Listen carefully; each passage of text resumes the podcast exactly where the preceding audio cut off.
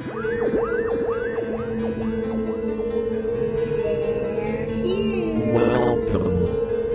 to Spooky South Coast.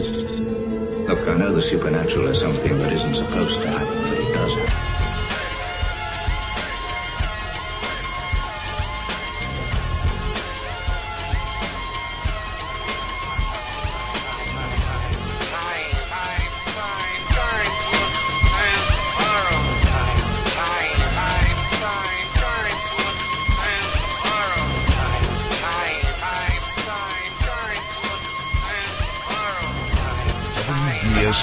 presents Spooky South Coast with your hosts Tim Weisberg and Matt Costa.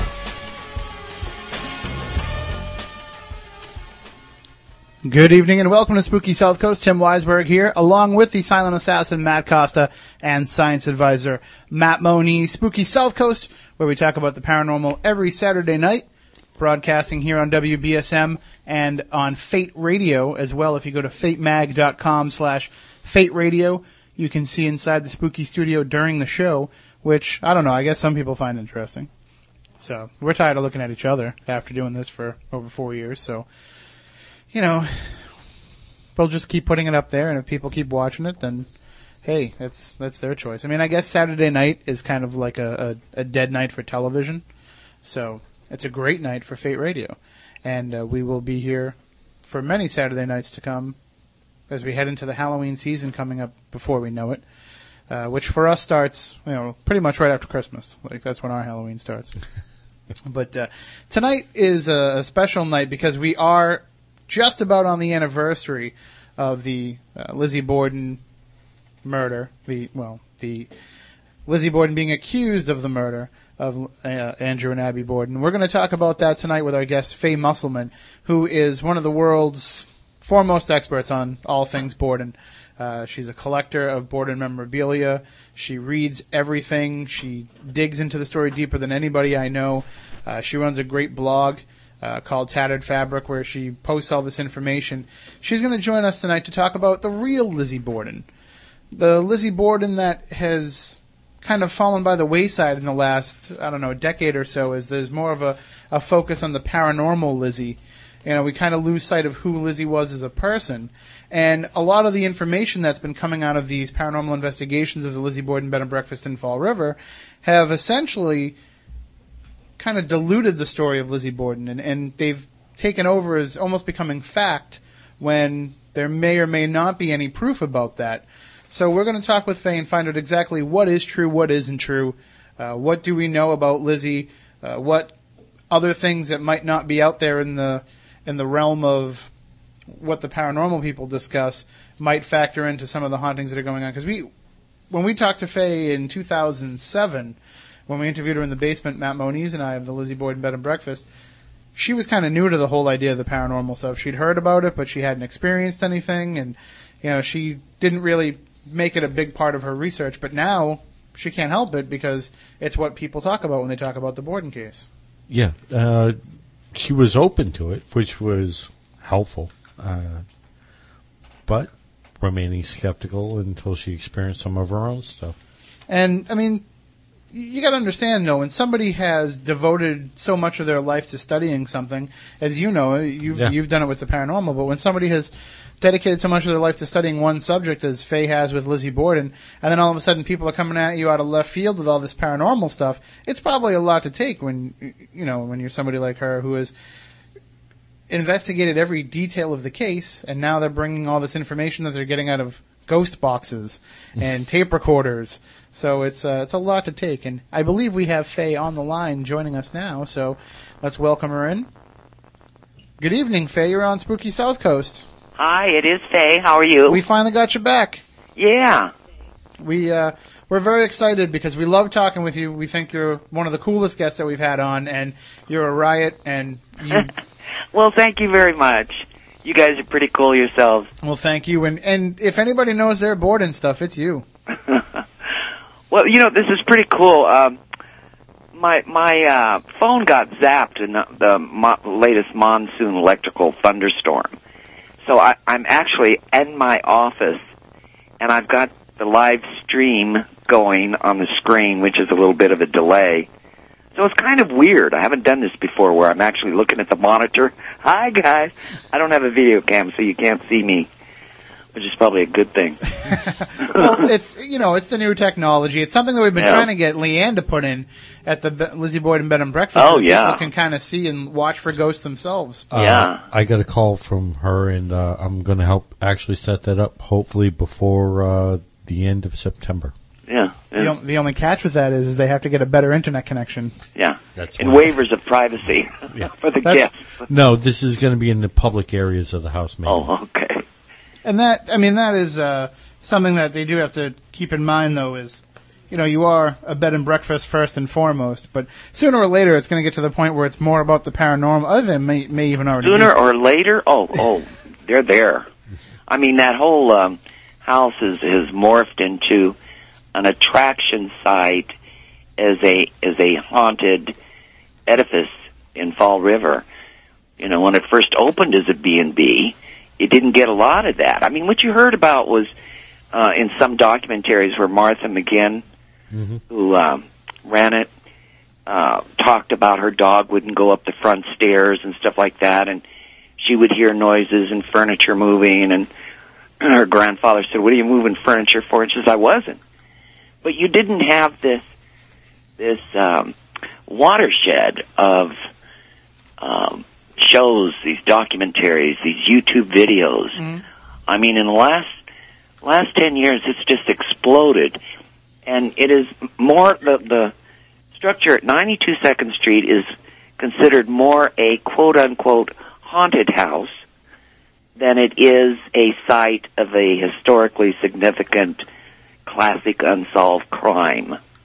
You know? and it's one of those things too where it's a lot of these true crime places, you know, these these sites of murders, these you know maybe the the shack where the Unabomber, you know, composed his bombs, or you know, a lot of these places are now being tied into these stories paranormally. It's almost like it's just another avenue for people who are true crime buffs, Yeah. on top of being paranormal enthusiasts. Yeah. Well, it makes me wonder if some enterprising entrepreneur developer had built a resort on the beaches of Normandy in the early 50s, and then 60, 70 years later, people say that structure is haunted. You know? yeah. Because of all the guests that go there, the expectations, you lose sight of the historical aspect through the paranormal. And, and that's, it's an interesting thing. I think we talked about this before. Why? Why is this explosion of the paranormal? And a lot of it has escalated since uh, uh, 9/11. It, uh, it's. I think it has something to say about our society and what are we looking for. And you know, it's just a lot of it is entertainment. A lot of it is uh, packaged for television with various shows because they can get sponsorships because they have viewers. It sells because there's a massive audience out there that's in touch with this stuff. Believers or borderline non-believers, and with with the number of people out there that have had experiences, you gotta you gotta say something's there. And I do firmly believe something's in that house. I don't go so far as to say it's haunted, but there's something there. Um, but I find it, it just amazingly curious. Why why now? Why are people so in tune to this more than ever before in the history of this country? The paranormal. Well, I mean, do you want our speculation on that, or? Yeah, yeah. Why do you think? Oh, well, many of the, the factors that we've heard, well, first of all, it does go in cycles. The interest level in this, it does kind of wax and wane. Uh, and usually when there's some sort of traumatic event, you'll see an increase of it. Uh, for example, you know, now we're in a post 9/11 world where people have kind of moved more toward the spiritual, uh, and we're still we seem to still be in that mode uh, coming out of that disaster. And We did the same thing in, after the Vietnam era. Same thing happened after World War II in Korea. People were looking for answers as to why there was so much um, pain and suffering. And it was also it's also uh, they also tied it to economic depression. When things got uh, economically depressed, people would look for other things That's that true, weren't yeah. weren't as something expensive. beyond their mundane Right. existence. Right. And but one thing I will say is I think that this paranormal media boom that we're experiencing with all these ghost shows on TV and books and radio shows and all this stuff about the paranormal that's out there now. I don't know how much of that is actually tied into the fact that it is one of these booms that we're experiencing and interest level in it, or if it's just a matter of uh, they found something else that was kind of alternative programming. And because uh, look at Art Bell, he was doing this before 9/11, and he was having a lot of success before that. The latest news, weather, and sport. And and so what it is is it's more of uh, I think that it's been given a spotlight, and it's kind of just snowballed from there. Mm.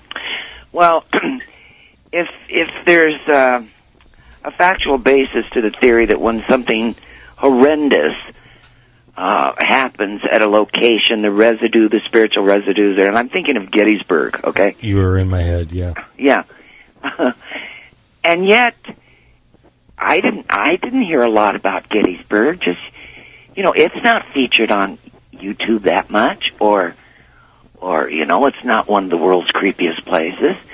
But the Borden House uh, is the Borden House in Fall River has transcended from a historical structure of significance in, in the annals of crime to this haunted building, this haunted house. And people go there, a lot of guests go there strictly hoping for an experience. Back in 96, 97 when I started going, it was just to, it was the excitement of being in the same, occupying the same space in a different time and seeing how the interior was and, and figuring out how people moved about in there. Mhm. It was more about the history of the crime and the facts of it and Lizzie's life at that location, more so than the supernatural.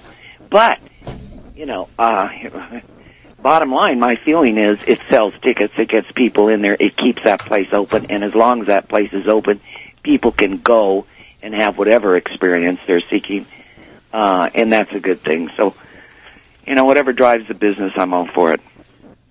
I mean, but that is part of it too. I mean, if if you've ever seen the episode of Ghost Hunters where they investigated Lizzie Borden bed and breakfast, you know, Steve Gonzales made the famous statement of, you know, any place with a gift shop can't be haunted. And uh, I think that uh, even he almost regrets saying that now because so many places that they now advertise as being haunted are these museums, are these places where they want to get people to come and visit and buy a gift on their way out. So it's Right. it, it, like we like to say here, you know, it's like come for the ghost, stay for the history.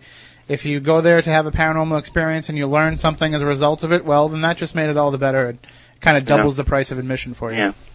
Well, we're going to talk about Lizzie tonight, and in in the context of speaking about that house, that's really important to understand that house and its location for the Borden family.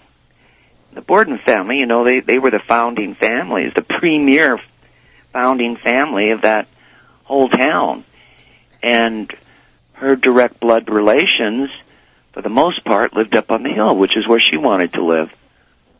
So when you think of her living in that house, I think um, she was very uh, unhappy there. The house almost had a claustrophobic effect. Uh, it was very territorial. She and Emma had their own space upstairs. It was almost like a suite.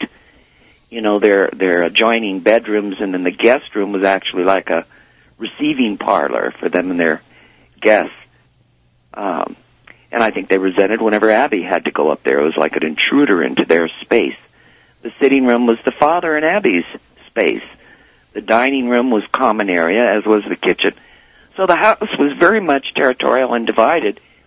And I think the last couple years, particularly the last two weeks before the crime, and certainly the afternoon before the crime, um, there was a, a, a stew bubbling to boil over, and it did.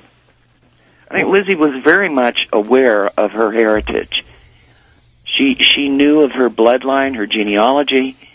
Uh, she knew, you know, who her relatives were and the banking industry, the mills that they were all involved with, and she knew her father could afford better. So we, we, I'm not giving any new information here. People know this, but in the context of where she lived in that house, keep in mind that there was a uh, festering, brooding hatred of having to live there. But one of the things uh, w- when you're discussing this, and this is a lot of the, the reasoning that people put behind why she might have murdered her father, and it almost becomes as if, you know, she wanted to murder, An- I mean, and I don't mean to speak as if she did it, but for people who think that she did it, they feel that she wanted to murder Andrew, and almost murdering Abby was kind of a, an after effect of that because she was getting rid of one, she had to get rid of the other two to carry out her plan. And I think that there was so much of that hatred building for Abby over time too, because she was caught in this dual relationship here with Emma almost being the mother figure to her growing up, and this other woman who's trying to be the authoritative mother. So, you know, that had to have been weighing on her quite a bit as well. Mm hmm Yeah. Yeah, and I'm going to get into that about her and her father and sister's relationship there. Well, that of course is you know one of the most controversial topics Yeah. regarding this whole case. See, I, I, I see. There's three Lizzies. Okay, there's the Lizzie before 1890 when she went on the Grand Tour. Okay, the haughty, domineering, spoiled Lizzie. She goes on this Grand Tour. The first time she's ever more than 50 miles outside of Fall River, and she's suddenly on this nice vessel, and she's going to uh, England and Scotland and Italy, and she's seeing castles and and she's having hot baths and and good food, and it's just wonderful. And she realized what her father's mo- money could buy. Mm. She wanted more, and the second Lizzie was born of that trip. She came back with a steeled reserve to have more. The third Lizzie is post her acquittal living in Maplecroft. You know, Lizzie lived uh, uh, half of her life below the hill and the other half up in Maplecroft. And that second half of her life, in what I call the third Lizzie, uh, she was very much a different kind of woman. The loyal, uh, she really valued loyalty. She never forgot a kindness, nor did she forgive a betrayal. And everyone who was loyal to her up through her death, uh, she never she never forgot them.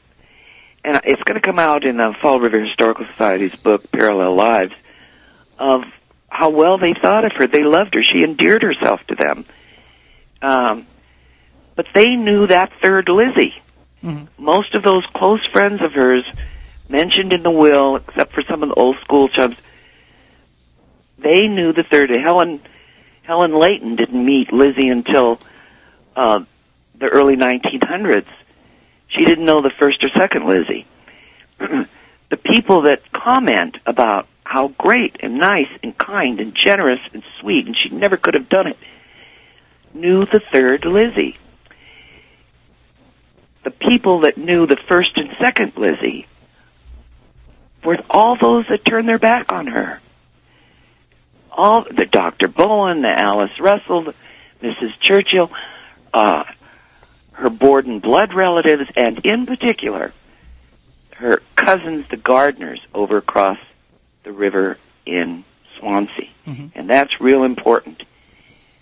That family, and I'm going to talk about them in, in a minute, they ended up being Emma's surrogate family when Emma abandoned Lizzie in 1905 and moved out. And where Emma, not only in her will, but in other trust documents, remembered these people and took care of them financially. Not one of those Gardners is mentioned in Lizzie's will. None of them. None of that side of her family. And that side of her family was tied into her mother, Sarah Morse, because the Morse and Gardners uh, married, and that's that's how the connection came about. But it's interesting that that Gardner family that was so close to the Bordens for the first Lizzie and the second Lizzie, when it comes to the third Lizzie, no, absolutely not. and yet they were very tight with with uh, Emma. And, and just to make it clearer to your listeners, the um, patriarch of the Garden fam- Gardner family was a man named Henry Augustus Gardner. He married a woman called Carolyn Cole Mason, her sister married the brother of Sarah Morse. So there you had that connection. Now, Henry and Caroline had three sons, one of which was Orrin Gardner, O R R I N. And he was younger than Emma and younger than Lizzie. He was one of the primary legatees in Emma's will. Now, Orrin never married and never had children, but his brother had a son named Hamilton. And his brother died when his son Hamilton was about two, three years old, and Orrin raised him. Emma knew him. Emma used to give him birthday presents. Uh, I have a, a document from the 50th wedding anniversary of Henry Augustus Gardner and Carolyn Cole Mason Gardner on their 50th wedding anniversary, and it was a guest sign-in sheet. And Hamilton, as a little toddler, made his little X, and Emma signed it. Emma was taken to that event by a Preston Gardner, a nephew, a cousin, a nephew of uh, of Henry's, and a cousin of Orrin's.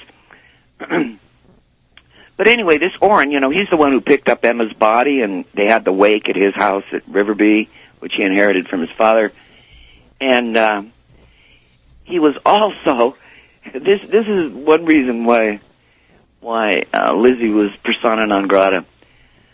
Um, there was a rumor that uh, Lizzie was going to be married and was having her trousseau put together. This was splashed about in the papers, and it pointed to Orrin Gardner as being the romantic interest, her potential fiance. Well, this was a shy school teacher man. The Gardners were like they had roots. They were founding families of Swansea. They were basically farmers. They weren't bankers and mill owners.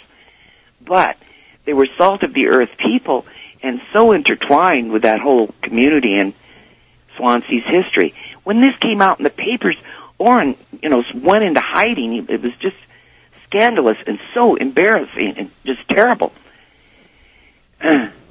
then, a few years later, it splashed on the front pages about the Tilden Thurber shoplifting incident where Lizzie actually did steal two porcelain paintings.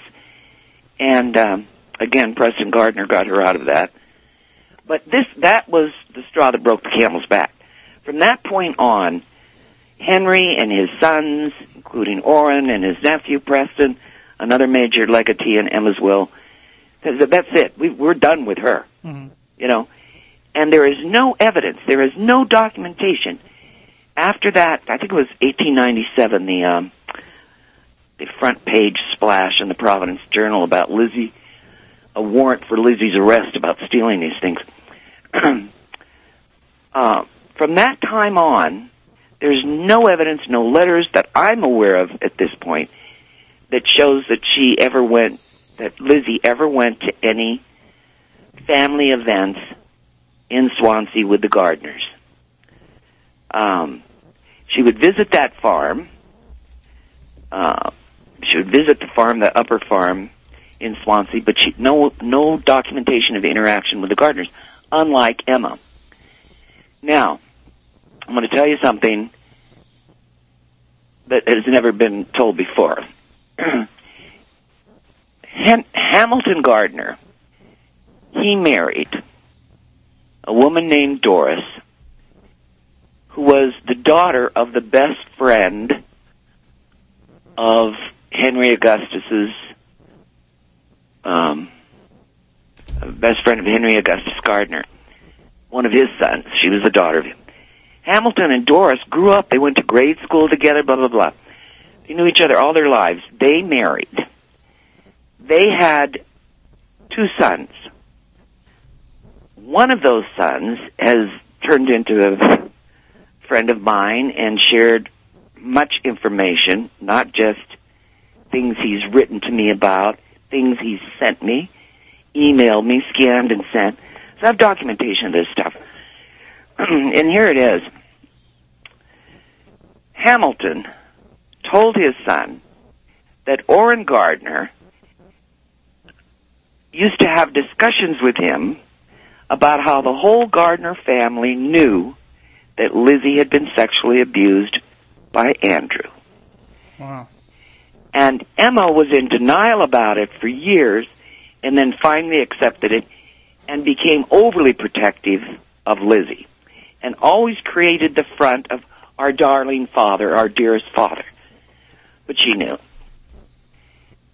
And so there never was this real love of Lizzie and, and Andrew. You know, all this talk, oh, her adoring father. She gave him a ring which he wore on his pinky BFD. It really didn't mean a whole lot. Now here's, why is this uh, relevant to your show and, and the kind of show that I'm speaking to right now? Here's where I see the relevancy. Almost every psychic or medium that I've come in uh, contact with in connection with the Borden House or that I have seen on documentaries, and even Lisa Nowicki, who does these seances there, um, have have raised the question, summing up the spirit of Andrew. And the question is always, did you abuse Lizzie? I was there one night when she did pose that question.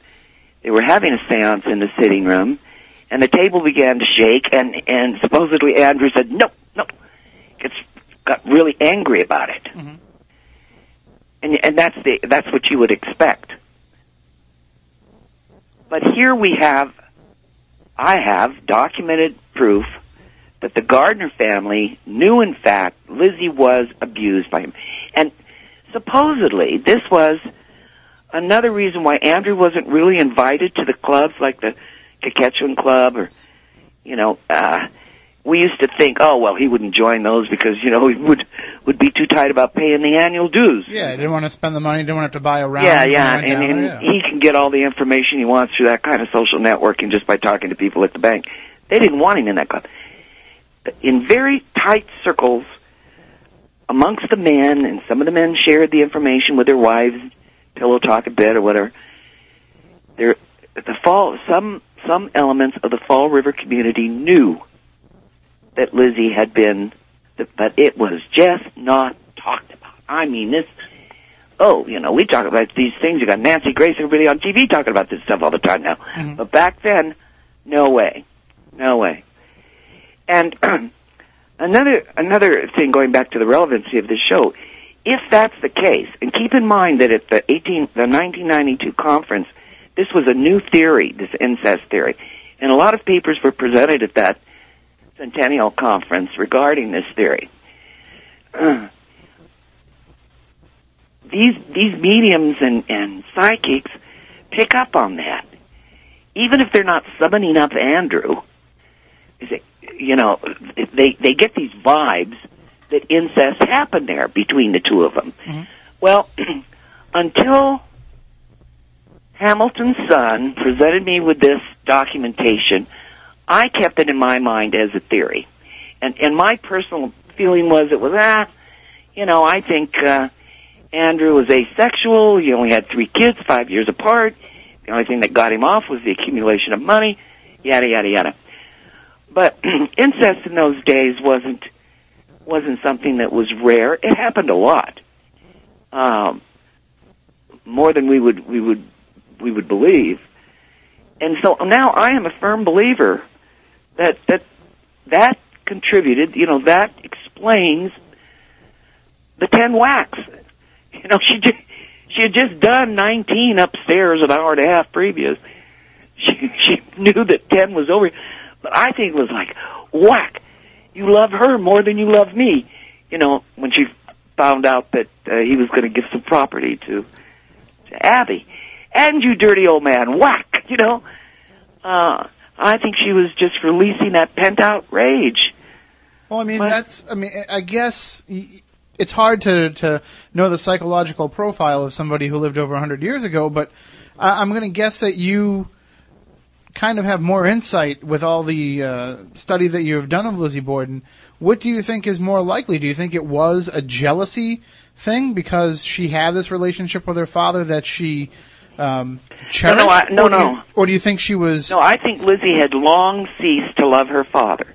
you know, um, incest between a father and a daughter, as the daughter grows up in the household, they almost forgive them, but they don't forget. It's filed away in a dark place in their psyche. But the, but it's like a tug of war, the love hate thing. Um, and and I think Lizzie, I think from uh, 1887, which was the um, the fiasco about the house on Fourth Street with Abby's half sister, the Whitehead house. That that I think was the turning point for Lizzie, where all love she may have had for Andrew went out the door because the realization was there that he was going to back his wife more than her. You know, she wasn't going to be able to um, erode that relationship. That there was a real bond between Abby and Andrew, and it was a kind of bond that di- Lizzie didn't help. Not that jealousy entered into it, but it's remember Lizzie was always aware of her heritage and the fact that she was a Borden and the social cachet and, and her own self entitlement to that. that uh, she and Emma both, you know, always thought of Abby as a steppy beneath them. Uh, they weren't Bordens. She was a blood Borden. You know, like we're the upper class, you're trash kind of thing. So I believe that the Rosetta Stone to the case is the conversation that happened Wednesday evening before the murders when Andrew and John Morse, the uncle who came to visit, had a conversation in the sitting room. By Lizzie's own inquest testimony, she talks about her, how their voices disturbed her. I believe that conversation had to do with the fact, had to do with Andrew revealing to Morse that he was going to put that bigger farm, the upper farm, in Abby's name. He was going to give it to Abby. And she heard that. In fact, I wrote a little blog piece about it. Actually, it's an extract from the screenplay I wrote of that entire scene, and is how I believe it went down. I think Lizzie overheard that, and that just made her go bonkers. And maybe in that conversation, it was so. As soon as I can, I'm going to have her sign the papers. Yeah, you know. And Lizzie hears this. Now, it's interesting that whatever was said disturbed her so much that she went over to visit Alice Russell that evening. Starts, you know, these prophecies of doom. Something terrible is going to happen. I fear they're going to burn the house over over us. Father has so many enemies. It was- it was a cry for help. Is really what it was. Mm-hmm. But the very next morning, the very first opportunity, Lizzie had to be alone with Abby. Abby gets killed. Her father comes home an hour and a half later. The very first opportunity, and as soon as it comes up, that she is alone with her father, he's killed. So whatever hap- was going to happen, Lizzie had to make sure it didn't happen, and it was going to happen quickly. So she, because why then? Why the next morning? Why not smother them in their sleep or something? You know, and some intruder did it. No, and she was in such a rage about the whole thing. Remember, she and Emma both were were uh, afraid of not getting what they saw as their rightful share of their father's fortune when he were to pass away, because they felt Abby was going to get it. And so I think the motive was money, and and the overkill was her pent up rage coming out from this dark place in her psyche of the sexual abuse. I hate you. I hate you. Mm-hmm. You love her more than you, me, and you dirty old man. Whack, whack, whack, whack. I put up with this for all this time, thinking Yeah, I was going to yeah. get something out of it. and- Yeah, you know, every time she's walking down the street or going to events at Central Congregation, she puts on this front of her dear father. And Everybody all- probably raises an eyebrow to that. yeah, well, not everybody, because only tight circles actually knew about this. And one of them was Leontine Lincoln, Victoria Lincoln's grandfather. Oh. And it was when I went to visit Victoria Lincoln Lowe's youngest daughter in uh, Newton, Massachusetts a few years ago. She made available to me her grandfather's journals as well as her mother's journals.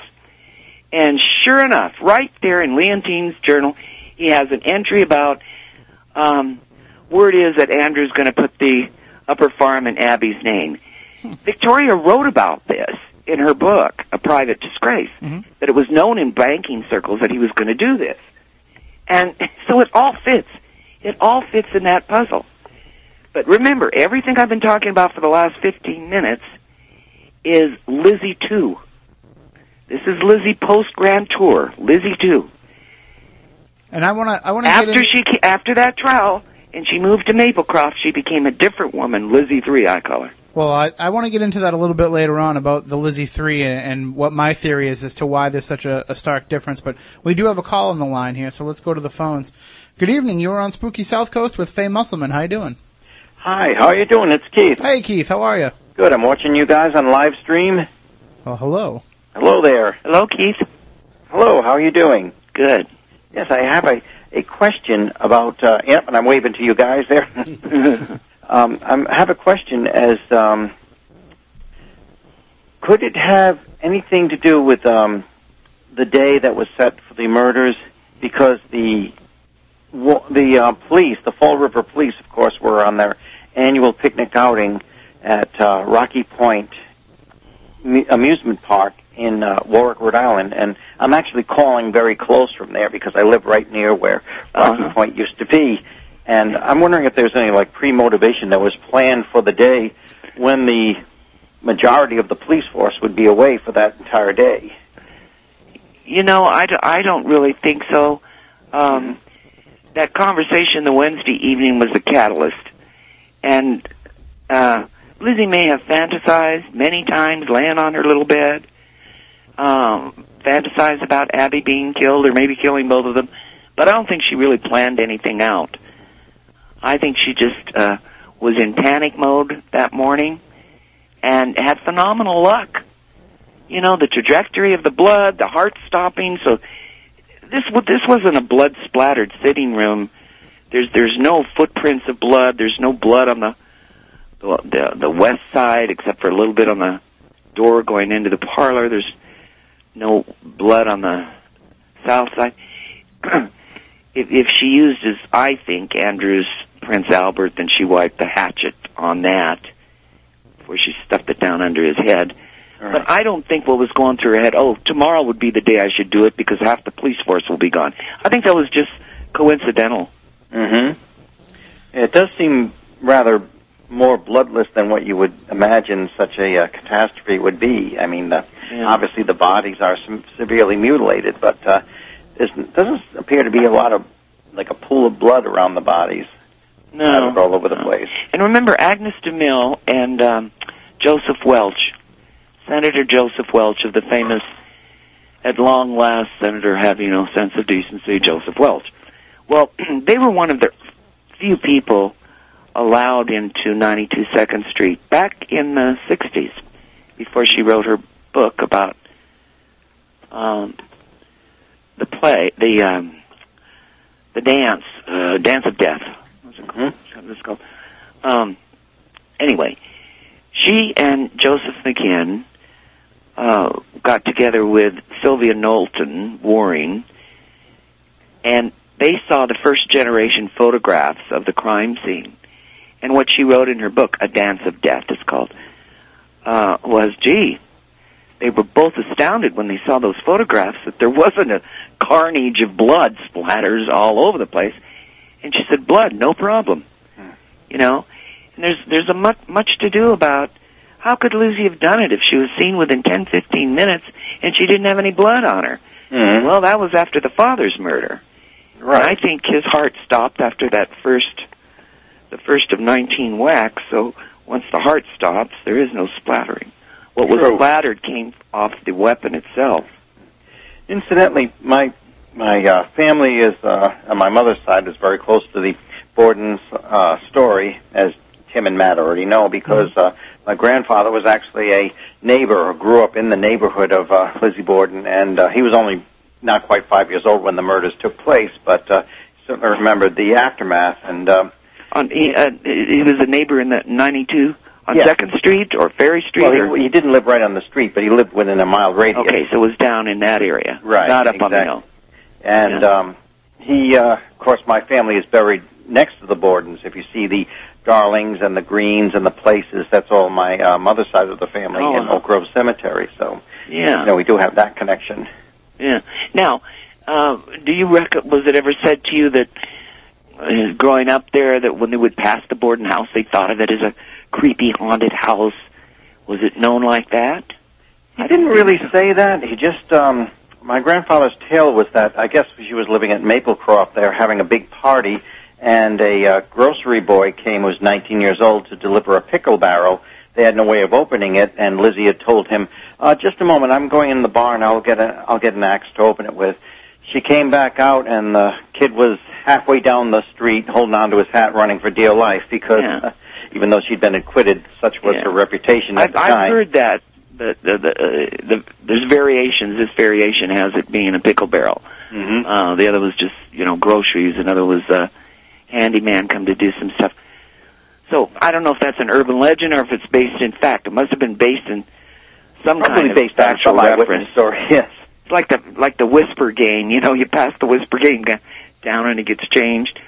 Exactly. But, well, but thank I, you you very know, much. that, that was just a little commentary because I was talking earlier of how the house at 92 Second Street is is morphed into now being transcended into uh, instead of a this historical side of a classic unsolved crime into this haunted house. oh yes. And and I have never heard from my early conversations with Martha or Florence Brigham, uh, curator emeritus deceased of the Fall River Historical Society, that that after the murders, that house was considered a haunted house and kids were creeped out about it. And I never heard that. I my personal opinion, being uh, you know an investigator myself of some years, my personal opinion is that uh, it's the recognition that it's been given in recent years over the past uh, couple of decades. I think that's the reason for the haunting because it's the law of attraction that the spirits have been you know called in. Yeah, you, well, you're like, uh, absolutely right about the timing. Yeah. I mean, don't you agree that the floodgates opened with the 1992 conference? Exactly. you know those Borden families, the um, sixth, seventh, and eighth, well, seventh, eighth, and ninth generation Bordens, hmm uh, they set the tone uh, with this code of uh, silence, this code of she was acquitted and we just don't talk about it, and we will not talk about it at the dinner table or anywhere else in this whole blah blah blah. Oh yes. And and that they were so powerful and so influential that that code of silence that that lasted for decades. Do you know that um, 1953 they had the 150th anniversary of the founding of Fall River, and the Fall River Herald News came out with I have the whole set. It's like three and a half, four pounds. It runs over a hundred pages. This commemorative edition, and they cover everything, everything: sports, arts, the theatrical people that visited, uh, the early settlers, the Revolutionary War, everything. And they give one column, one column on the Lizzie Borden case, Oh really? and one picture of her. I'm not kidding. that is surprising, Yeah. even for the time. That's surprising. 1953, it was still, we don't talk about it, we we just, you know, she was bad, that whole scandal thing was, was just, it was scandalous, it was painful, it was bad for business, damn it. so we don't talk about it. But then, in the 60s, you had Edward Radine come out with his book, Victoria Lincoln come out with her book, uh, Edna, Edward Snow, Edward uh, Snow wrote a number of chapters in his books, and then you had uh, uh, Flynn's book, Flynn coming out with the facsimile of Porter's Fall River Tragedy, and so so then it just kind of kicked off, and and then as um, electronic and digital media advanced, there was more platforms in which to tell this tale to subsequent generations. Well, it's a tale I'll always remember, that's for sure. Well, and and you've been there, Keith. So you've uh you've had, you know, you've been able to touch history, as they say. Oh yes, yes indeed, and hopefully we'll do so again soon. All right. Well, you take care, and we will we will definitely do that soon. Great talking to you, and uh, thanks for your wonderful guest for answering my question. Yes, nice talking to you, Keith. All right, take care now. Have Thank a great you. night. Bye bye. Bye bye. Yeah, we are coming up on the news, so we will have to take a break in a few minutes. So I don't really want to get into the idea of this Lizzie 3 and, and what I think is the difference here, but um, some of the questions that are coming out of the chat room uh, that we want to address. Uh, one person wanted to know um, why exactly it is, and I don't know if this is a question you can answer in four minutes, but what is it that drew you into the Lizzie case to study it so intently? Um, you know, this person even suggested that maybe you were tied into this case somehow in a past life. Oh, that's interesting. Did I tell you about the psychic I went to? No. When I when I met you guys for the first time, didn't I tell you about this psychic Sabrina Kincaid I went to see? You may have, but why don't you uh, refresh our memory? Okay. Um, this was in uh, 1978. My son was eight years old, and I'd just gotten interested in, in Lizzie. And my girlfriend was into psychics. I wasn't. I didn't believe in that stuff. She said, "Oh, you've got to go see this woman. She's psychic to the stars. She's really good." She kept on me about it. I said, "Okay, make an appointment, but don't tell her anything about me. Don't even tell her I'm your friend. Don't tell her we work together." And I worked at the Long Beach Police Department at that time. She was in narcotics and she was in um, intelligence, and I was in narcotics. so this woman lived in Reseda. I lived in Long Beach, and I get lost driving out there in the traffic. And I'm so pissed. I'm so mad.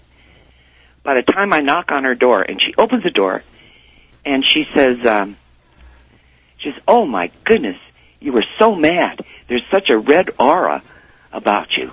Well, that got my attention.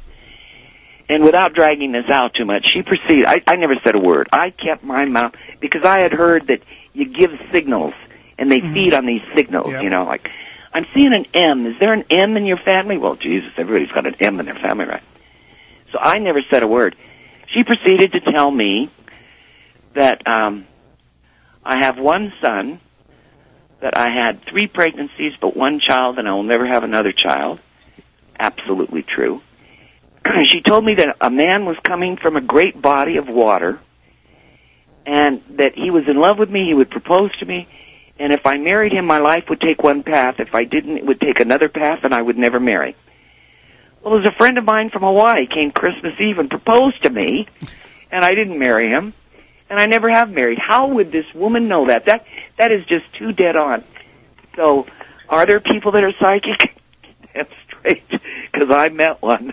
Well, what's funny though is it's really bad for business when it takes you know a long time for it to come to fruition. You know, when they tell you for the rest of your life, that's usually a saying of, "Well, I probably won't be back then because I'm going to have to think of that one, think on that for a while." No, I I blew it off. You know, I she got my attention. I thought it was interesting, especially when she named. She said I had one son and it was a boy and it was blonde and all these things were dead on. But uh as the years have passed and my life is gone, I mean, she was absolutely right. We're going to have to get you in for a past life regression at some point. Faye. Yeah. All right. Well, we are coming up on the news break. When we come back, though, we'll bring you back on to talk some more about Lizzie Borden. We'll get more into some of these paranormal stories that we've heard from investigations and from mediums and psychics, and and we'll try to peel away some of the layers and find out more about the real Lizzie Borden. We also have some guests in the studio who are going to be joining in in the conversation.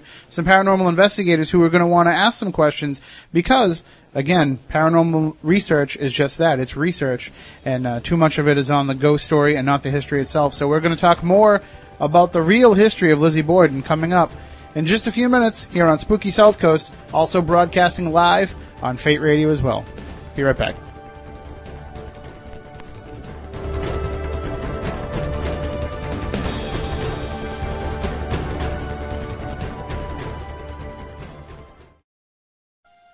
Unplug from your chairs, get up and look in a mirror. We're not meant to experience the world through a machine. This is the point. I'm talking about my life. I can't seem to get that through to you. I'm not just talking about one person, I'm talking about everybody. I'm talking about form. I'm talking about content. I'm talking about interrelationships. I'm talking about God, the devil, hell, heaven. Do you understand? Finally! Spooky South Coast is back.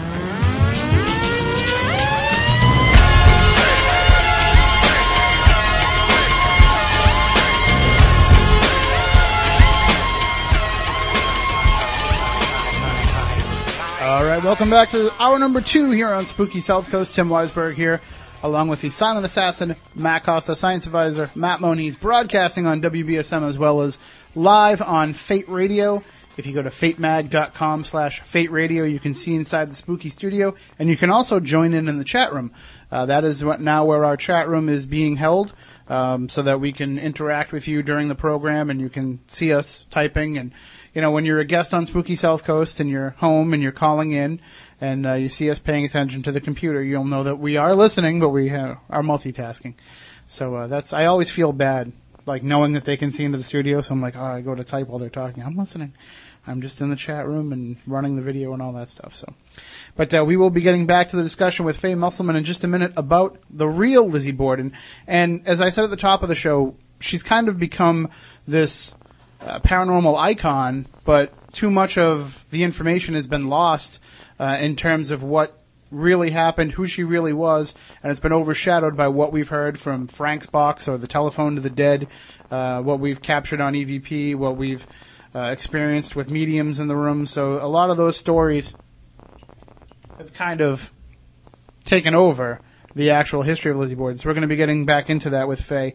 And we have joining us in the studio, we have Reverend Clarissa Vasquez of the Colorado Coalition for Paranormal Investigation. That's And- right. And uh, she is here with us because you guys are out on a road trip. We are. And did you literally drive from Colorado to here? We did. We drove just under 40 hours to get here. Well, it's well worth the drive. Absolutely. This is the probably one of the most haunted areas in the country, in my opinion. Not just Massachusetts, but the South Coast in general. Yeah, the entire New England area has just been phenomenal so far. And you were mentioning some of the places that you uh, had investigated already. Yeah, we've done Nine Man's Misery. Um, we did a monastery in Cumberland and uh, Mercy Brown. And we're looking to hit a few more places before we head out on Tuesday. And, So- but we're also out here for the launch of our sister team, ECCPI, uh, which the first official investigation for that team is tomorrow night. And that would be East Coast Coalition. East Coast Coalition. Mhm. I'm, I'm pretty good at these acronyms. There's so many of them now. It's at at least you're going with ones that make sense and not just are catchy names like, you know. Right. Well, when it came time to decide the name for the new team, you know, we wanted them to be the the founder of the new team wanted it to be similar to ours since Yeah. it since it is a sister team and we are teaming up and partnering up and essentially melding two teams. Uh, I think there's actually a paranormal group now called Bieber, where it's like all the different initials stand for something to Is that paranormal. any relation to the team called Snap It? I don't know. Is there a Th- team? There's a called that? team called Snap It. Oh, wha- whatever works. It's all marketing, says the guy who named the show Spooky South Coast. Brand the brain.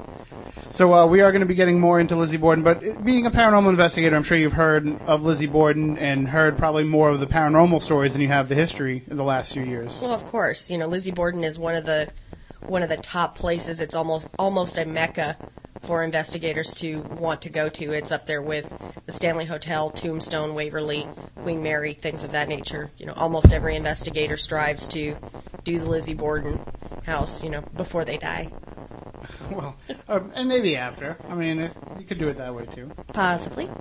So uh, now let's bring back in Faye into the discussion because I had mentioned uh, at the top of the show when she was talking about uh, in the first hour. I mean, when she was talking about the different um, phases of Lizzie Borden, the three distinct portions of her life.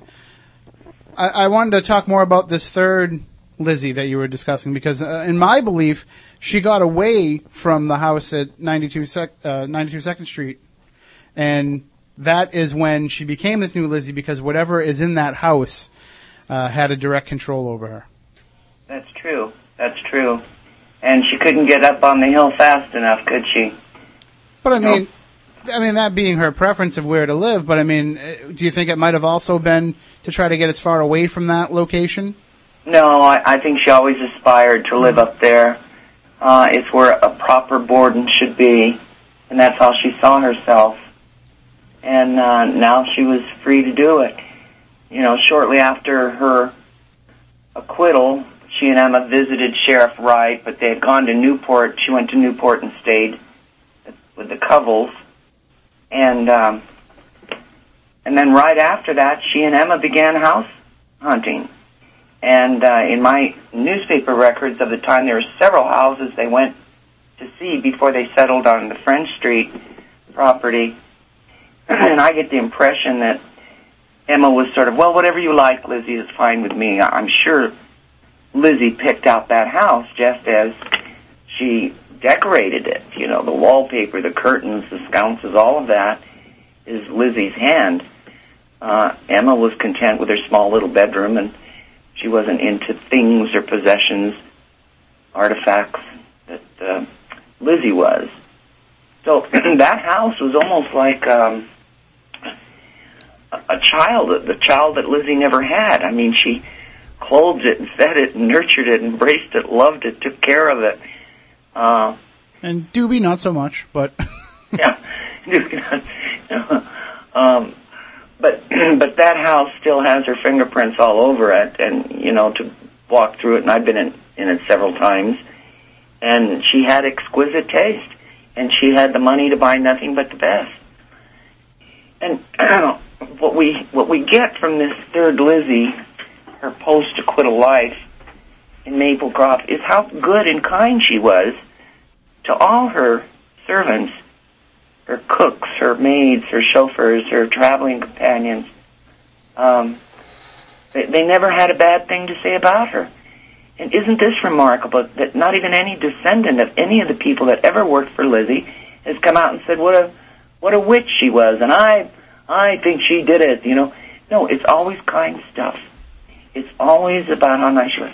Now, at the forefront, I want to say that the Michael Martins the curator, and Dennis Binette, the assistant curator of the Fall River Historical Society. Their book, Parallel Lives, which is about that whole time span of her life, 1860 to 1927, she was born and when she died, uh, is going to reveal much because the content of this 600 page book, which has over 500 photographs, they say, many of which have never been seen before, and letters and journal entries and stuff, is going to tell us a lot about Lizzie that hasn't come out before, and I think it's all going to point in the direction of how Lizzie 3 was considered so kind and generous. She's, she's not described as odd. Lizzie 1 and 2 was described as odd. Um, so, so we really have a different Lizzie, a transformed woman who went through her late 30s, her menopausal years, her senior, her early senior years until she died at the age of 66, almost 67. a different kind of Lizzie. And remember, this was a woman who was born in the Victorian age. Her salad days in young womanhood was the Edwardian era. Most of her life was the Edwardian era. And her waning years were the Jazz age. Um, so she saw a lot. She was born at a time when public conveyance was wagons and and carts and uh and the week she died the papers were celebrating Lindbergh flying solo to Paris so she spanned all that era but it's important to to keep in mind where Lizzie 1 and 2 was described as not popular in school few friends Mm-hmm.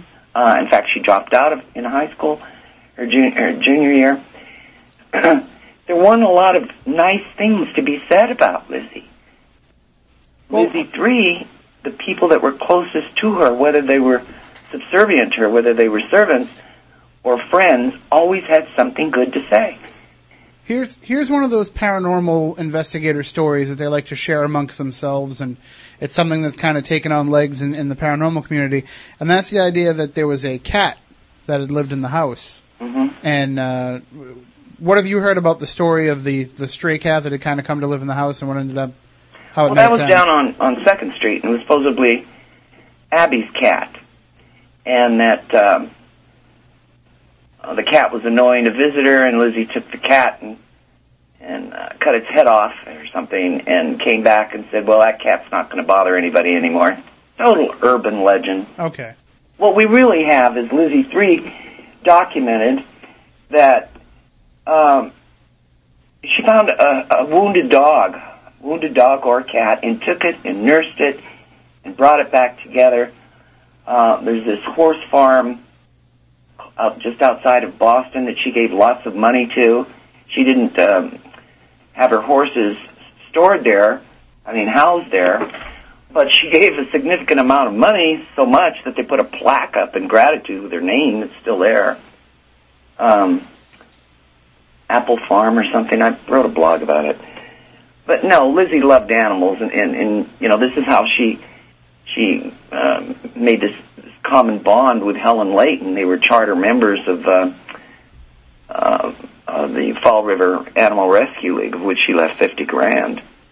So Lizzie chopping off the head of a cat? No, I I don't think so. Well, I mean, but that's one of the things that I'm wondering is this this the parallel between Lizzie two and Lizzie three is if she was in this house and under the influence of whatever was controlling her in this house, is, is it it's possible that maybe that actually happened, and then the real Lizzie, the one that we saw when she got away from it, was kind to animals, made these donations to the uh, animal societies and everything. So. Uh, That's, that's a possibility. it's a big dichotomy between everything that we know from when she lived there and everything that happened afterwards. when you frame it in the context of the paranormal and these dark forces being having an influence on her, my mind's not totally open to that, but that is a possibility. That is a possibility. Um, you know, consider this: the houses up on the hill, the Victorian houses, were were painted bright and beautiful with teal and maroon and shades of orange and yellow. 92 Second Street, and we have it from preliminary hearing testimony as well as trial testimony, which was relevant to the explanation of her blood-stained dress, which which uh, Alice Russell saw her burning. Anyway, the point being that Andrew let Lizzie pick out the shade of paint, not his wife, no, who ran the household, but Lizzie. And what did Lizzie pick? Not the colors of the houses up on the hill. She picked this god awful drab color. And we know the exact color because when Leanne had this last painting done, they, they scraped it down to all these layers and they found that, that original layer. It was an ugly drab color. It's not exactly the, the green that's on the house now, which is sort of an attractive green to me. This was an ugly color. It was almost as if she was, her defiant attitude was, I hate this house so much, I'm painting it. Um, that's the color I'm going to pick. Father said I could pick whatever color I want, and that's the color I'm going to have this. But she didn't on Maplecroft. Maplecroft, she had it in this beautiful shades of, of uh, gray and white, and uh, and everything was was beautiful in that house. when it came time, so Till you she painted the interior red, arterial red. Yeah, arterial red, red. Her room had reddish wallpaper. Um, so were dark forces at play there influencing her choice of color? I don't know. I just that Lizzie too coming back in 1890 from the Grand Tour. Think of her having to carry that chamber pot at least twice a day up and down those stairs and down to the cellar and back and up to the second floor after she had been used to toilets, flushing toilets Mm-hmm.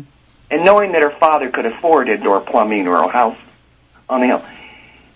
Imagine that continued hatred of having to live there, you know? And when you add, when you factor into that just the the whole relationship of everybody in the house. I mean, we're not people often get they they misconstrue it when they're hearing it and they're outside of the area or they're outside of the story and they're just hearing about Lizzie Borden. They think she was actually younger than she was and that they kind of had to live uh, with the parents at that time, but they, they really didn't. I mean, they were old enough, Emma and, and Lizzie, to be able to move out and be on their own. Yeah, Lizzie but was they only got 30, an allowance, 31? remember, uh, Emma four dollars a week. Andrew paid Emma, Lizzie, and his wife four dollars a week. And that four dollars for Abby she had to use for household things. We we also have it documented where a member of her family said she even had to buy the curtains out of her allowance, where Lizzie and Emma could spend the money on just what they wanted. Well, four dollars wouldn't even get you a round trip ticket to go to Boston uh, on the uh, Plymouth or or one of those beautiful steamers, the Priscilla. They couldn't do that, and even if they did have more money for, of an allowance to go out and about, they didn't have the clothes, and clothes were important. Lizzie had like six, seven dresses that came out in the trial testimony, but they weren't the kind of dresses that you went to cotillions with, or you went to these certain social parties and events. So without the clothes, you couldn't you couldn't travel in those. they didn't have the means, let alone let alone the financial means to have a house on their own. Now, I've often said, if Andrew, you know, Lizzie paid what eleven thousand? They paid eleven thousand dollars for Maplecroft, which is a big chunk of money in those days. So he could have found something less expensive but suitable for them within the boundaries of the highlands of the hill up there for maybe six, eight grand, and said, "Look, uh, the uh, turmoil in this household, I've had it. You girls go live. I'm buying a house for you. Go live in that house by yourself." They've been happy as ducks, and he probably would have died in his sleep as a very old man. But no, he wasn't going to part with that money. Anyway, back to Lizzie in, in, in Maplecroft. Consider now, she's got the money to buy the finest things, surround herself with all those things that make her happy, that she loves, that she treasures. And it wasn't, uh, it wasn't, uh, Lizzie wasn't about, look at all the stuff I've got. Lizzie was about surrounding herself with beautiful things. Um, good literature, exquisite furniture, good jewelry, the best wallpaper, silk linens, I mean, silk linen draperies, beautiful stuff. Likewise, when it came time for her to give gifts or whatever, and she was very thoughtful, we have, I think a lot of this is going to come out in parallel lives, she gave very expensive gifts. And, um, Didn't she give someone a car? Yeah, her chauffeur. And she helped other people with their school education and, and uh, she did a lot of kind acts. Helen Leighton referenced this, and particularly Grace Hartley Howe, her second cousin. Um, you, you know that, that connection who Grace Hartley Howe was, besides being the first postmistress of Fall River. Her husband was Louis McHenry Howe. Louis McHenry Howe was private secretary and right hand man and politi- chief political strategist for Franklin Delano Roosevelt. now, had Lizzie lived just a few years longer, it's very likely she would have taken tea at the White House with Eleanor and her cousin. Can you imagine that? And, or they could, yeah. I mean, uh, FDR actually spent a lot of time here, um, even before he was president too. So they may Yeah. have even crossed paths. Um, one one thing that I wonder uh, is a lot of people. You know, we're talking about this different the Lizzie two, the Lizzie three, how getting away from. I I'm theorizing that getting away from the house made her be more of herself. But another thing somebody might suggest here is a lot of these kind acts that we saw from Lizzie later in her life were actually the result of guilt. You know, she committed this murder and she was portrayed as a monster and now she had to do everything she could to make it look like, you know, she was this kind person that she didn't commit these horrible acts.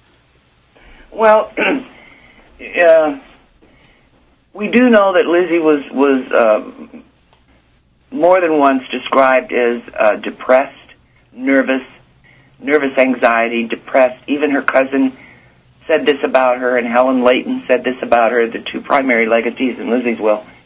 and I think that came from a guilty conscience, coupled with um, Lizzie couldn't stand the rebuff. Lizzie, just prior to the murders, Lizzie was on the cusp of getting into that inner circle. She was just on the cusp of it. She had recently become secretary on the women's board of the Fall River Hospital. She was active in all the departments of the Central Congregational Church. Um, she was ingratiating herself through um, her mentor, Mrs. Holmes, whose father was was uh, Charles Holmes. and that's an interesting thing because Charles' son and his grandson continued to run that five and ten cent savings bank in Fall River for 150 years. Was Holmes in there? Um, anyway, she she uh, ingratiated herself to these people. I forgot the point I was making. My mind just wandered. Well, the I, I will. Oh, you were you were saying about I was saying about her guilt, Yeah. her, her um, nervous anxiety and depression, which was so often commented on, particularly after her death. And, and what about? I mean, I, I don't know how much this has been proven or disproven since, but you know, Victoria Lincoln had mentioned the uh, possibility of her suffering from. Uh, Petite mal epilepsy. uh, yeah, a form of epilepsy. I mean, is that anything that's been discussed further since uh, A Private Disgrace? No. Well, I think that was the hook for the book. Mhm. Hooks with hooks, and that was Vicky's Vicky's hook. Um, it fit her, her. It fit her theory of how things went down. And but you know, Victoria Lincoln got a lot of things right. She really had her thumb on the pulse of that stratified society. And when you read her personal diaries and so forth, uh, and her family and what her family went through, because they were they weren't the, the the staunch conservative Republicans that ran the town. They were liberal thinkers and Democrats, and and they they didn't get invited to certain parties. Um, she Victoria Lincoln was very very um, very accurate in much of what she wrote.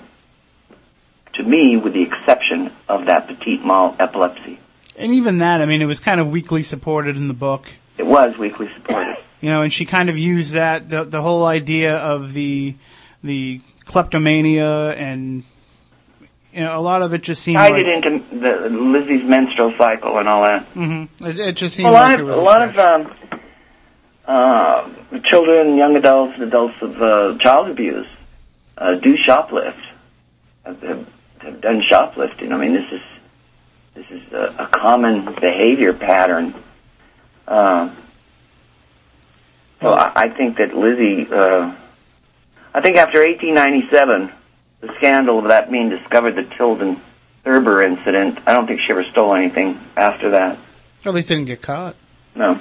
But here, but here, remember Lizzie three, the Maplecroft Lizzie. You will not find anywhere Lizzie being described by people that knew her, worked for her, traveled with her, were friends with her, whatever, saying that she was rude or abrasive or haughty, haughty or spacey or vacuous look to her eye, eyes, um, mean spirited. None of this.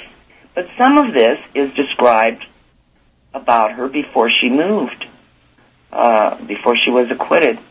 I, I think what happened is she just suddenly was, her spirit was free. I mean, she just, she suddenly got what she wanted. And, and what she wanted was to live up on that hill and get into that, that circle. But where she got the goodies, she did not, she, her social cachet with her name did not, um, get her into those homes and, and into that, that center circle. And, and as we know, she was rebuffed and ignored and, and not isolated, but um, people turned their backs on her, most of them. Well, as the as the great sage Willy Wonka once said, you know what happened to the boy who got everything he ever wanted? He lived happily ever after. So, well, all right. Why don't we take a break? Uh, when we come back, we will talk more with our guest Faye Musselman about Lizzie Borden and Clarissa Vasquez is here, Reverend Clarissa Vasquez. Uh, can I ask CCPI. Clarissa a real Ab- quick question? Absolutely. Sure, go ahead. Yeah, I I was struck by your remark that um, all paranormal investigators, you know, they, they coming to the Lizzie house is like the Mecca. There's certain places they want to do, and and that's on, on the top of the list. How long has that been an attraction?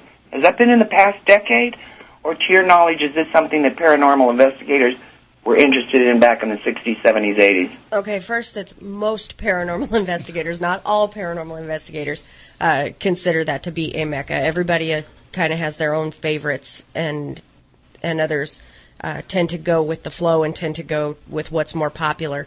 Um, I would imagine that the Lizzie Borden house has picked up fame and notoriety probably within the last 10 to 15 years. Yeah. Um, as more people have gone and investigated, and as more people have gathered uh, paranormal evidence on location, Yeah. it's gaining in popularity, and more people are wanting to come and, and see for themselves what's going on. I'd, I'd probably pinpoint it to 1996 when it opened as a B&B, Yeah. because until that point it had only been a very small number of people who'd been allowed to, to go in. That's true, And and I, I've never read anywhere or heard anywhere where John McGinn uh, allowed paranormal investigators in. No, no, but Martha did kind of mention after the fact that she had had some experiences there. Yeah, and I, I talked about that earlier. Yeah, And I don't know how much of that was marketing at that point, though. I do think it goes back to '92, and then with that conference, and then the opening of the B and B, as you said, and Clarissa, I think you're right on the last 10, 15 years. And it, it, you merge that with this explosion of the general population's interest because the, the uh, platforms of which the information can be received through um, uh, the media, the internet, the documentaries, YouTube, all of that stuff uh, spreads the word out. You know, and our our content director before we go to uh, before we go to commercial, our content director Christopher Balzano wants me to ask you if uh, Red Acre was the horse farm that you were talking about earlier. That's it. There you go, Chris. Thinking of red apples, that's why I said apple. All right, well, why don't we take a break? When we come back, we'll take your calls. 508-996-0500, 1-877-996-1420. We'll be right back talking about the real Lizzie Borden with Faye Musselman on Spooky South Coast in just a few minutes.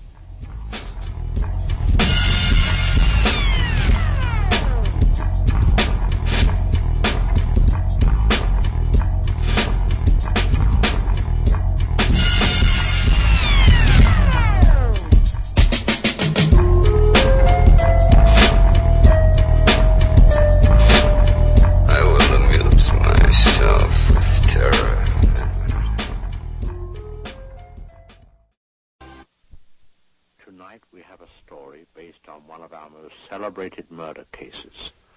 One that rocked Fall River, Massachusetts, and the entire country late in the last century.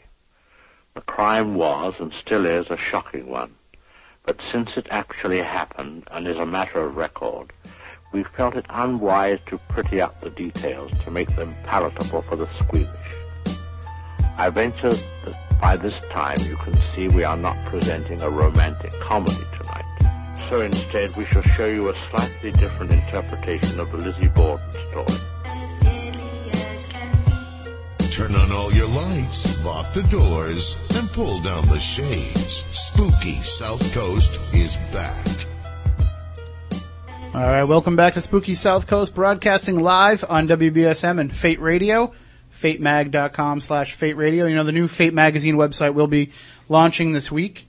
Uh, if you go to fatemag.com, I believe it's uh, August 2nd is the planned launch date, and you can read Matt Moniz's column there on UFOs, uh, as well as all of our friends who are writing for the site, Nick Redfern, uh, Tiffany Johnson, so many of our friends and people that we rely on in the paranormal field are involved with Fate Magazine, and we're glad to be able to be associated with it as well. So the new website launches August 2nd, and then SpookySouthCoast.com has a new website coming.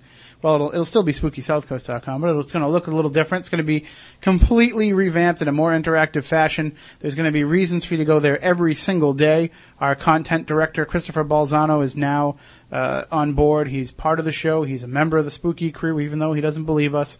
And uh, he'll be helping us to make a, a, place where it's going to be something you want to visit every day. You know, maybe it'll even be your homepage. It's going to be where you're going to go to learn and discuss and talk about the paranormal. And then on Saturday nights, of course, we'll be here with the show as well. So uh, stay tuned for that. We'll let you know when that's going to happen.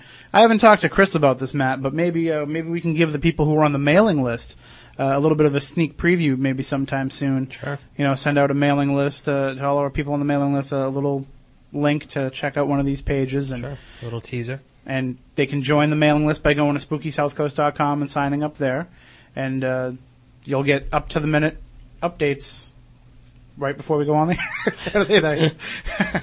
but that's part of what we're working on, though. Uh, With this new expanded website, we're also going to have uh, once a month newsletters that are going to be like a little mini magazine where you can learn more about uh, the topics that we talk about here on the show. So basically, what we want to do is we want to infiltrate your life. You know, we're not happy with just uh, taking over your whole life for a couple hours once a week. We want to make sure that we're there every day, that your thoughts never stray far from us, and that at night when you go to sleep and you close your eyes, you see us peeking at you from behind your eyelids. So, moving on to happier topics. Let's get back into our discussion with Faye Musselman about Lizzie Borden. And again, we have Reverend Clarissa Vasquez from CCPI here with us. And uh, she can feel free to jump in with questions at any time. And you can also call in 508-996-0500, 1-877-996-1420. And we do have a call on the line, so let's take that call. Good evening. You are on Spooky South Coast with Faye Musselman. How are you doing? Oh, you forgot Hi, yeah, this is Dan over in Woods Hole. I really have been enjoying your show since it came on Saturday. It's wonderful. It's uh, Thank you. fascinating, informational, a lot of fun. Thank you. And tonight's topic is terrific. Faye, uh, thanks for all the information. And something uh, I, I'm in my mid fifties, and I've heard the story since I was very young. And I, I grew up in upstate New York, and I heard about it. So I mean, that's it's definitely uh, a worldwide phenomenon. The story of Lizzie Borden. It's, I mean, I guess the Elizabeth Montgomery movie helped put it into the spotlight as well. Did you ever catch that movie? Yes, I was just going to say that a made-for-TV movie about 40 years ago. I think yeah, it was one of those. It was. Uh, I I don't know. I mean, Faye, you probably know the details more about the Elizabeth Montgomery movie of when it aired and what network it was on. Yeah, it was uh, Paramount Studios made for TV movie 1975. It premiered uh, in the LA market, and it, it's done a lot to foster urban legends about Lizzie. You know, doing the murders in the nude with an axe. I mean, come on. Um, yeah, it was overboard, but it did And nude Elizabeth a lot of Montgomery is not anything to complain Yeah. about.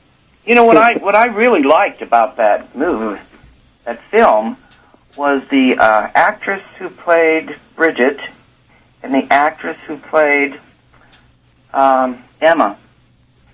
I think their characters were right on the button. I think Emma was exactly as portrayed in that, and Fio- her name was Finola, Fiola, something like that, that played uh, Bridget and I thought she was just excellent. So, There's but a- there was a a lot of things that were wrong at the get go about that, um, and they should have had John Morse in it because that was a pivotal point. His visit, That's, uh, but also much of the dialogue, and I have a copy of that script. Much of the dialogue was verbatim out of trial testimony, so Oh. it was well executed, and, and I'm glad we have it. But unfortunately, um, people buy into everything they see there, and it wasn't factual. Uh, what was the gentleman's name that was just speaking? I'm sorry. What, what's your name? Call Oh, my name's Dan. Yeah, Dan.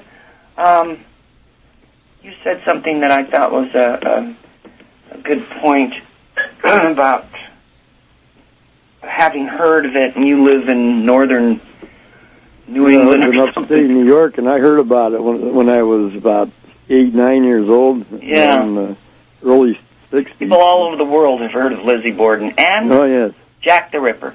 Those are the two. Jack the Well, Ripper and Lizzie Borden. You know, was, like the uh, Beatles and the Rolling Stones. Everybody's heard about them, and particularly Jack the Ripper. If you were to stop a man on the street in any community in any state in the country, they're going to know who Jack the Ripper was.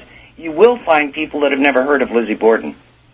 But yeah. the two, she she is she's the closest second, you know. Uh, so when people go to libraries and they want to look up unsolved classic crimes, those are the the two pedigrees: the Borden case and Jack the Ripper. Well, I love the way you've given us all this insight into the third phase of her life, which uh, so few get to hear but. Yeah, and I seems want to you- share something else right now before we do run out of time because it's significant. Lizzie's will was probated for about it had four special hearings during uh, special probate hearings because Helen Leighton and Grace Hartley Howe contested Charles Cook's claim of getting the Henry house next door that ten thousand dollars that Lizzie meant that to be for him. Hmm. So they went Wow. to court, and the chauffeur, Ernest Terry, I'm going to read you a portion from a clipping I've got. Okay. the chauffeur told of being, remember he's testifying this, the chauffeur told of being given a blank check by Miss Borden the morning of the day she died, that the check was to cover repairs to his own home, which Miss Borden had promised some time ago to pay for. He said he first refused the check, but that Miss Borden insisted he take it as she felt she would die soon. This is the day she's dying. And she died in her home. So we know he was there and her maids were there. Huh. He first refused. Wow. Insisted he take it and she would die soon. one other thing. I, I I'd heard that she used to spend summers, uh, times in the summer in Fairhaven. Is, is that true? Well, Emma visited in Fairhaven Uh, I don't know if Lizzie did, but let me just finish this portion of the article. Yeah. It said Lizzie directed him to go to the bank immediately to cash the check, and that the bank officials okayed the check for two thousand five hundred dollars after communicating with Mr. Cook, who was the executor of Lizzie's will. He said Mr. Cook later tried to convince him that the check offset his claim for three thousand dollars bequeathed him in Miss Borden's will, but that he, Ernest Terry, eventually got the three thousand. Now, why is this significant? Here's this woman who has been notorious in her town because of these these notorious crimes, shunned by her own society. And she's dying, and she knows she's dying. And what's on her mind? Not a deathbed confession. Not, oh, poor me. She's thinking about what she had promised her chauffeur, and she's concerned about those, you know, over two thousand dollars worth of repairs that she, pro- and so she wants him to take this check. This is Lizzie three. Wow, this is Lizzie some- three who appreciated, rewarded, took care of, never forgot kindnesses of those people that were good to her, and the Terry family. Uh, Mr. Terry himself got real estate. He got a car. He got cash. His wife got cash and jewelry. His daughter got cash.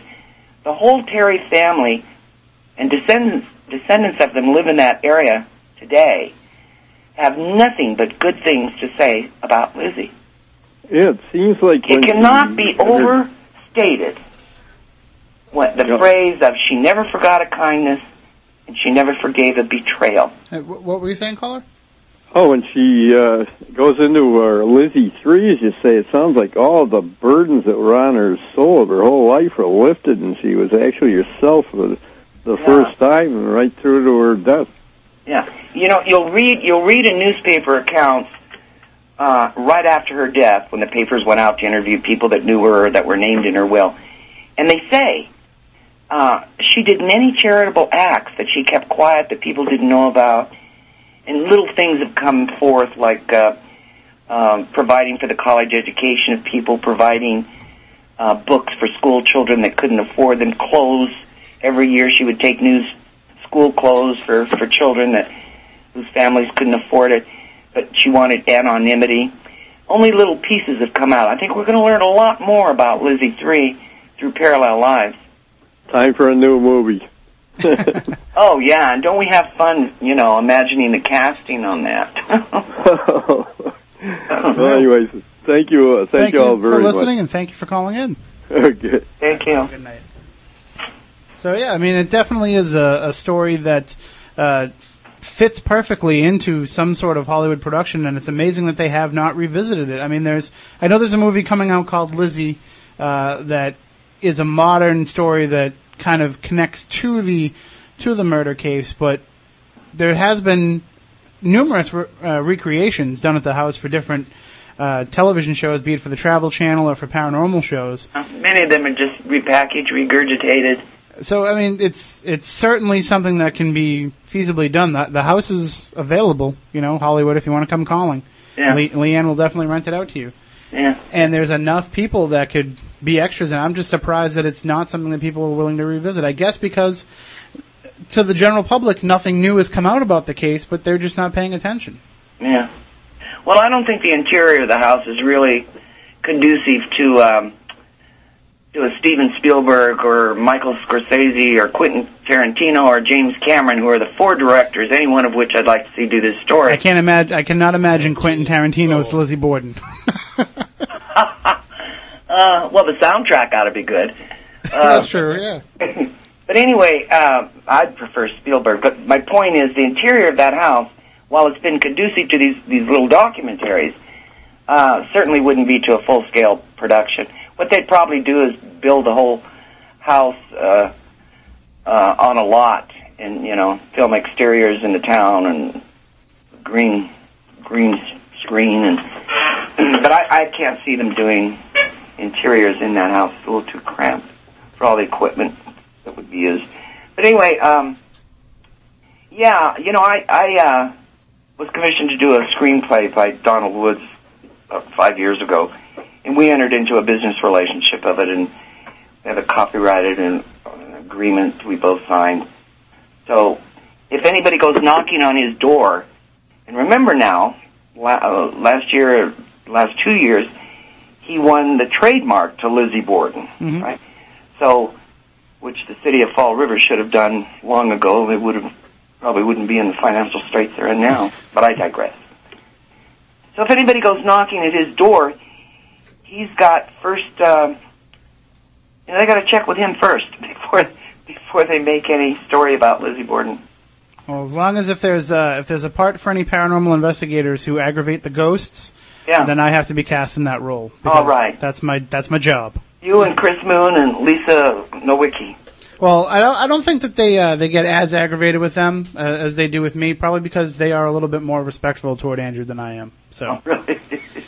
Hey, that's the way it goes. Well, thank you, Faye, for, for joining us and for enlightening us on who Lizzie Borden was as a person. Hopefully, paranormal investigators that are Oh going to Oh yeah, I'm, I'm looking forward to that because I think we're going to learn a lot. I, I, I hope that they take this information going forward, and and we always have a great time talking to you. And, and are you coming down? Are you going to be?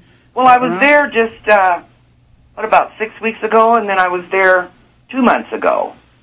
And I'll give you a buzz next time I'm in town. Excellent, sounds great. Yeah. And, and somebody in the chat room wants to know, you know, are you, are you going to have the definitive Lizzie Borden book coming out yourself? Oh, I've written three books. I have three finished manuscripts, none of which I've ever had published, because every time I learn something new and my my theory and my point of view changes, you know, maybe I'll wait until after Parallel Lives is out and then uh, finish one. My son just keeps saying, "Just write the book, mom. Just write the book." Oh, I got a I got a publisher for you that would be salivating for the chance. So, yeah, okay. All right. Well, all right. always a pleasure. And same here, and we thank you for all your information and for all that you've done in helping us learn about Lizzie Borden over the years. Thank you. All right, have a good night. We'll talk soon. All right, bye bye. Bye. That is Faye Musselman. You can check out her blog, Tattered Fabric. Just go to phayemuss.wordpress.com, and it's P H A Y E M U S S dot wordpress.com. And you can go to spookysouthcoast.com. It'll be linked up there as well. And uh, we want to thank Reverend, Reverend Clarissa Vasquez for coming in. And it's it's an interesting topic, and it's hard to kind of get an word in edgewise with all this information coming out. But we thank you for coming and, and It is a out. little difficult, and I and I actually had questions for Faye. Um, we just got a little distracted with callers, so uh, maybe the next time she's on, I can call in and fire those at her. And, the door is always open. Well, it's locked. It's not actually open, but we can open it for you. So, you know, the next time you decide to drive for 40 straight hours, we're here. Yeah, the the next time I'm in town, which will hopefully be soon. Uh, I, it looks like this is the first of many trips out this direction. So Definitely, we'll- definitely worth the trip, and we'll make sure that you actually get inside Lizzie Borden's house next time, so you can experience it, and then you'll you'll know exactly what we're talking about when we say it is. Yeah, definitely. I'll, in Mecca. I'll let Balzano know a little farther in advance that I'm coming instead of calling him after I'm already here. That's uh, officially known as content director Balzano. I was going to say, make it more towards the winter time when the place is shut down, so you'll have the place more to yourself. Ah, and then you can good cra- point. then you can crash there. All right, well, Nice. that'll do it for this week's show. Next week, we're going to talk to Janice Tremeear, who is actually an authority on the ghosts uh, along Route 66. So, for anybody that remembers that old highway, and if you've seen the movie Cars, they talk a lot about it. But you know, the, it was the main drag through that portion of America for many years before the uh, interstates all came in. And there's a lot of ghosts associated, a lot of paranormal happenings on Route 66. And we're going to talk about that next week with Janice Tremeear. And if you want to find out more about the show at any time during the week, just go to spookysouthcoast.com, soon to be the new spookysouthcoast.com. But for now, we'll at least keep you updated with what's going on. You can download all the previous episodes and stream the video podcast. I think we're actually going to have a video podcast for this episode too, so you'll be able to get that as well. So until next week, for Matt Moniz, for Matt Costa, for Chris Balzano, I'm Tim Weisberg. We want you all to stay spooktacular.